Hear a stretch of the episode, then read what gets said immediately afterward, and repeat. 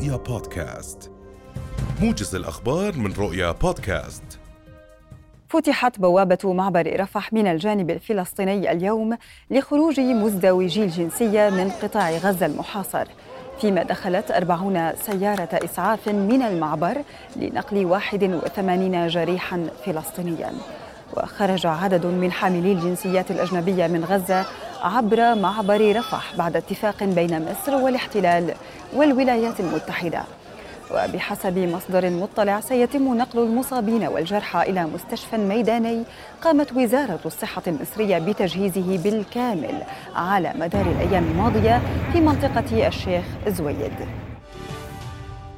اعترف جيش الاحتلال الإسرائيلي صباح اليوم بمقتل تسعة من جنوده أمس إثر تعرض عربتهم للقصف بصاروخ مضاد للدبابات في المعارك الدائرة مع المقاومة شمالي قطاع غزة. وكان جيش الاحتلال قد اعترف قبل ذلك بمقتل جنديين في معارك غزة أيضا. وأعلن المتحدث باسم جيش الاحتلال صباح اليوم أسماء القتلى التسعة ليرتفع عدد القتلى من جنوده وضباطه إلى 326 منذ بداية طوفان الأقصى. من جانبه وصف وزير دفاع الاحتلال الإسرائيلي واف جالنت مقتل الجنود في المعارك ضد حركة حماس في غزة بالضربة القاسية والمؤلمة. كما وأعلنت كتائب القسام أن سبعة من المحتجزين لديها قتلوا في مجزرة جباليا التي شنتها طائرات الاحتلال الإسرائيلي في الأمس. أعلنت كتائب القسام الذراع العسكري لحركة حماس صباح اليوم أنها دمرت آلية لجيش الاحتلال الإسرائيلي متوغلة شرق حي الزيتون في قطاع غزة بقذيفة ياسين 105 وأضافت كتائب القسام في بيان أن النيران اشتعلت في الآلية المستهدفة.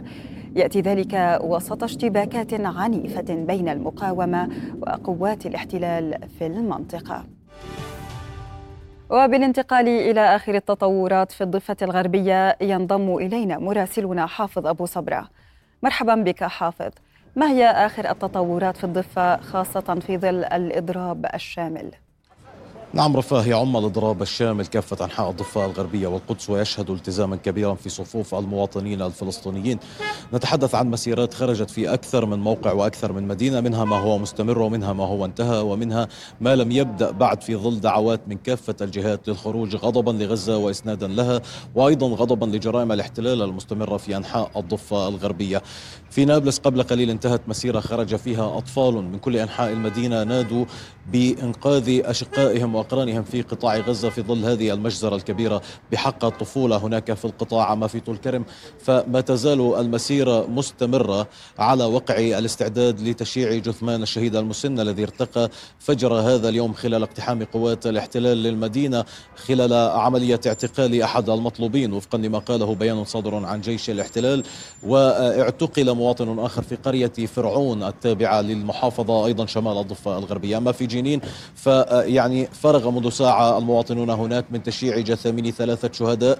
ارتقوا جراء عدوان الاحتلال بحق المخيم برا وجوا حيث اقتحمت قوات الاحتلال أطراف المخيم وحاصرته بشكل كامل وأغلقت كل المداخل ودمرت البنية التحتية والممتلكات الشخصية والخاصة للمواطنين الفلسطينيين من مركبات ومداخل منازل ومحال تجارية. وقتلت مواطنا فلسطينيا في باحة مستشفى جنين الحكومي مستشفى الشهيد خليل سليمان حيث أصيب برصاص أحد القناصة الذين اعتلوا البنايات المحيطة بمدخل المخيم الرئيس في عينه وارتقى متأثرا بإصابته بعد ذلك فيما استشهد شابان خلال قصف آه، طائرة مسيرة تابعة للاحتلال صواريخ ذكية في منطقة حارة الحواشين داخل مخيم جنين وهما من المقاومين التابعين لكتائب شهداء الأقصى وارتقيا مباشرة فور قصف الاحتلال للمنطقة قبيل وصولهما أو وصول جثمانيهما إلى مستشفى آه، الشهيد خليل سليمان الحكومي. هناك أربعة إصابات واحدة منها بالخطيرة فيما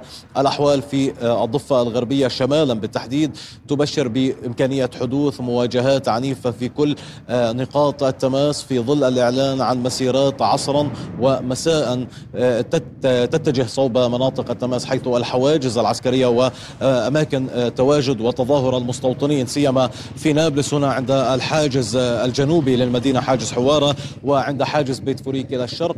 كما يعني أن هناك إمكانية لاندلاع مواجهات في ظل دعوات استيطانية للتوجه إلى مستوطنة شافي شمرون حيث حاجز دير شرف إلى الشمال الغربي من المدينة الذي فتح في وجه المواطنين الفلسطينيين منذ قليل بعد إغلاقه منذ الليلة الماضية. حالة الحواجز مشددة إغلاق مشدد يمنع المواطنين الفلسطينيين من الخروج والدخول إلى المدن الفلسطينية في شمال الضفة الغربية بأريحية. هذا ناهيك عن سواتر الترابية والبوابات الحديدية التي نصبت عند مداخل القرى الفلسطينية في هذه المدن والتي تعيق حركة المواطنين وتفرض نظاما أشبه بمنع التجول بين القرى الفلسطينية ومحافظات والمدن.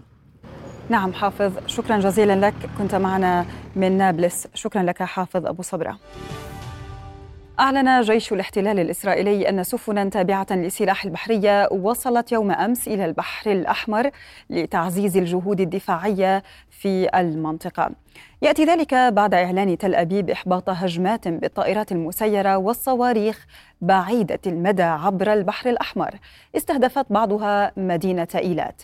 وأعلنت جماعة الحوثي في اليمن يوم أمس أنها أطلقت دفعة كبيرة من الصواريخ البالستية والمجنحة وعددا كبيرا من الطائرات المسيرة على أهداف مختلفة في الأراضي المحتلة نصرة لفلسطين.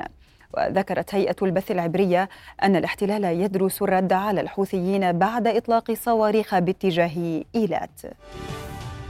وفي خبر عاجل وردنا بأن الاحتلال أقدم على ارتكاب مجزرة جديدة في جباليا. ارتقى على إثرها عدد من الشهداء وبالطبع وقعت العديد من الإصابات. إذا بعد مجزرة جباليا التي ارتكبها الاحتلال يوم أمس يرتكب مجددا هذه المجزرة التي ارتقى عشرات الشهداء والجرحى على إثرها. إذا كان قصفا على مربع سكني بمنطقة الفلوجة في مخيم جباليا. تلقى جلالة الملك عبد الله الثاني مساء أمس اتصالا هاتفيا من الرئيس الأمريكي جو بايدن بحث خلاله التدهور الخطير للأوضاع في غزة. وأكد جلالته خلال الاتصال على ضرورة وقف إطلاق النار والعمل نحو هدنة إنسانية فورية في غزة وضمان وصول المساعدات الإنسانية دون انقطاع وتكثيف الجهود الساعية لوقف الحرب والوصول إلى أفق سياسي.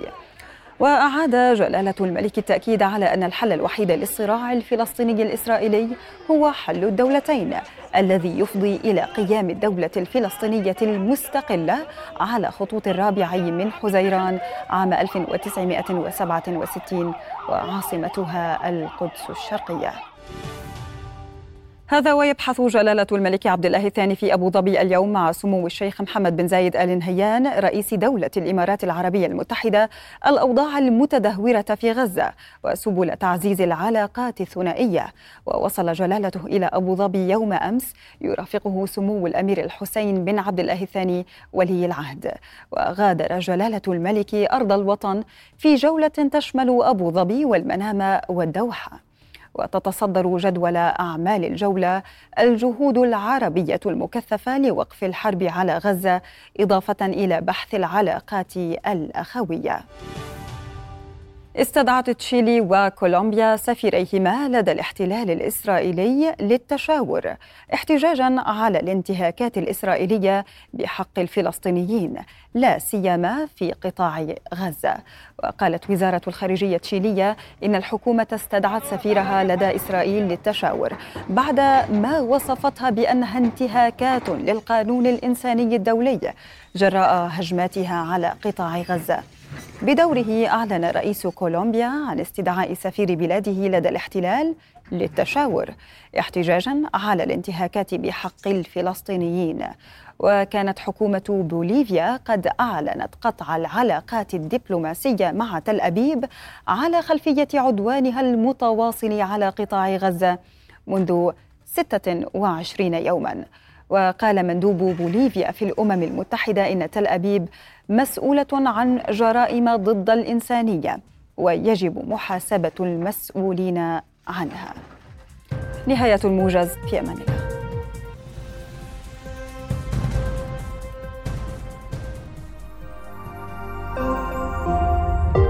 رؤيا بودكاست.